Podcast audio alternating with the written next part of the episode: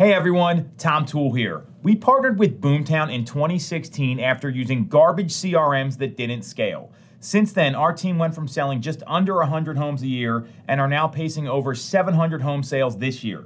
There is no way to build your business in a sustainable and repeatable way without a CRM like Boomtown.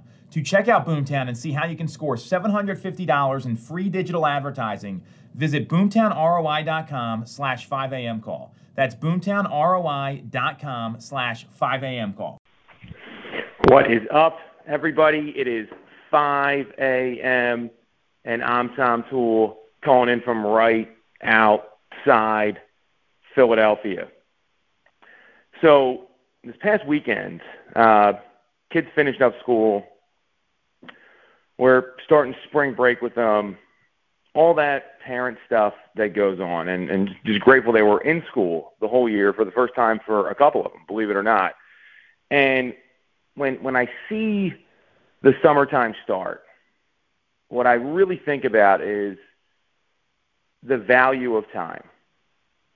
My son the entire time, he's in third grade or now he's going into fourth grade. And he kept saying, I can't believe the school year is over. And all of a sudden, and especially with what's happened the past couple of years with the pandemic and COVID and everything else, this is his last year in elementary school. And he's turning 10 years old. He's going to be out of the house, hopefully, in another eight, nine years. And when you see this stuff happen right in front of your eyes, and we've all been in kind of this weird time loop with what happened with the pandemic and, and, and just in, in general. And then I see us sit here grinding our faces off, working extremely hard, and we all say, hey, I wish I had a little more time. So, no, knowing that's the case, what I what I kind of realized these, these past couple days is that we have a lot of time, and we've also got a shortage on time. And, and, and let me explain. You know, when I was 26 years old, now looking back, that was 14 years ago. That's a long time, and I also realize I've got another, you know, 20, 25 years if I want it to keep working and, and working towards goals and achieving them. So in some cases, you've got to play the long game.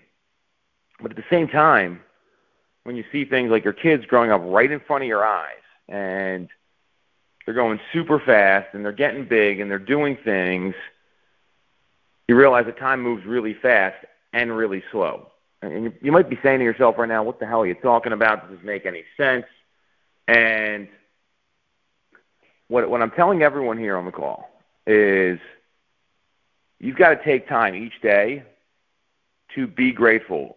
We're able to get up at 5 a.m. We've got the ability to bend time a little bit because we've taken control of our schedules and also put some time in your schedule to actually enjoy what you do. And this is what a lot of people forget about, and especially with all this talk about a shifting market and we've got to do things differently and, and, and all these other things.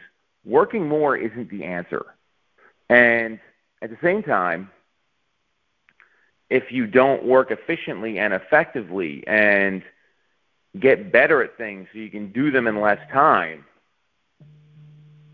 you're not going to have that ability to enjoy what's going on because all of a sudden it's summertime. We're going to be saying the same thing. Oh, I can't believe summer's already over. It's the fall.